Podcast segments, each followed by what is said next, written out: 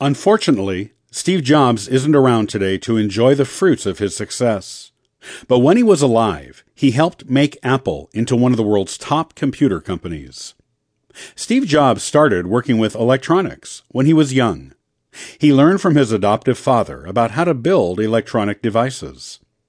He was fascinated by electronics and eventually formed Apple Computer with Steve Wozniak in 1976. The duo worked together to develop a series of personal computers that are easy for people to utilize. The Apple I and Apple II became huge hits in the late 1970s. However, even as the influential Macintosh computer was released in 1984, Apple started to struggle as IBM was dominating the PC market. This came in spite of how the Macintosh was heralded as a computer that could make it easy for people to be productive in their own homes. Jobs left Apple for a period of time in the mid 1980s. He had mixed success during the rest of the decade. He purchased a computer animation company from filmmaker George Lucas that would eventually become the immensely influential Pixar Animation Studios. Even with this success, his next hardware and software business struggled to get off the ground as people stuck with other business entities for their computing needs. In 1997, Jobs returned to Apple as its CEO. He hired a new management team and focused on the development of new and more unique products.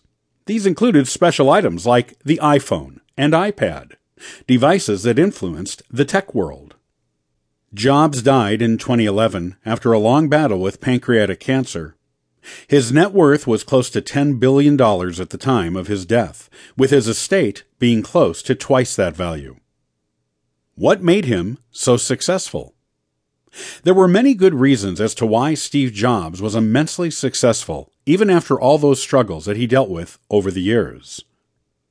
Manage the hardest times. Steve Jobs was never perfect. His business ventures often struggled, and it led him to being apart from Apple for a while. Still, he refused to give up.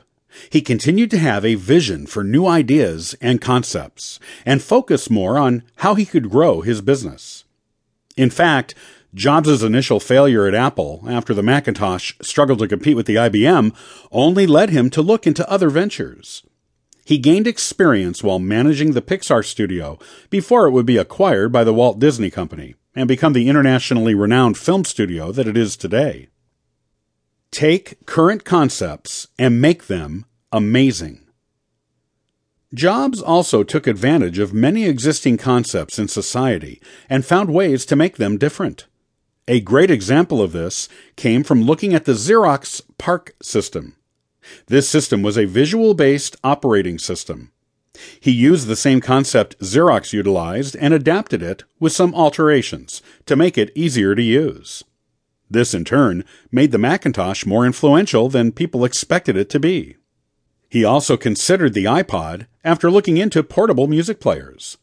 While it's true that playing compact discs and cassette tapes anywhere could be fun to do, he felt that there needed to be a way to create an infinite device that could play anything one loads onto it.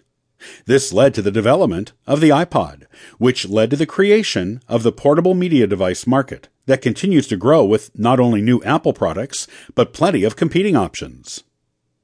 Different visions are important. One thing you can learn from Steve Jobs is to focus on a different vision when it comes to developing items.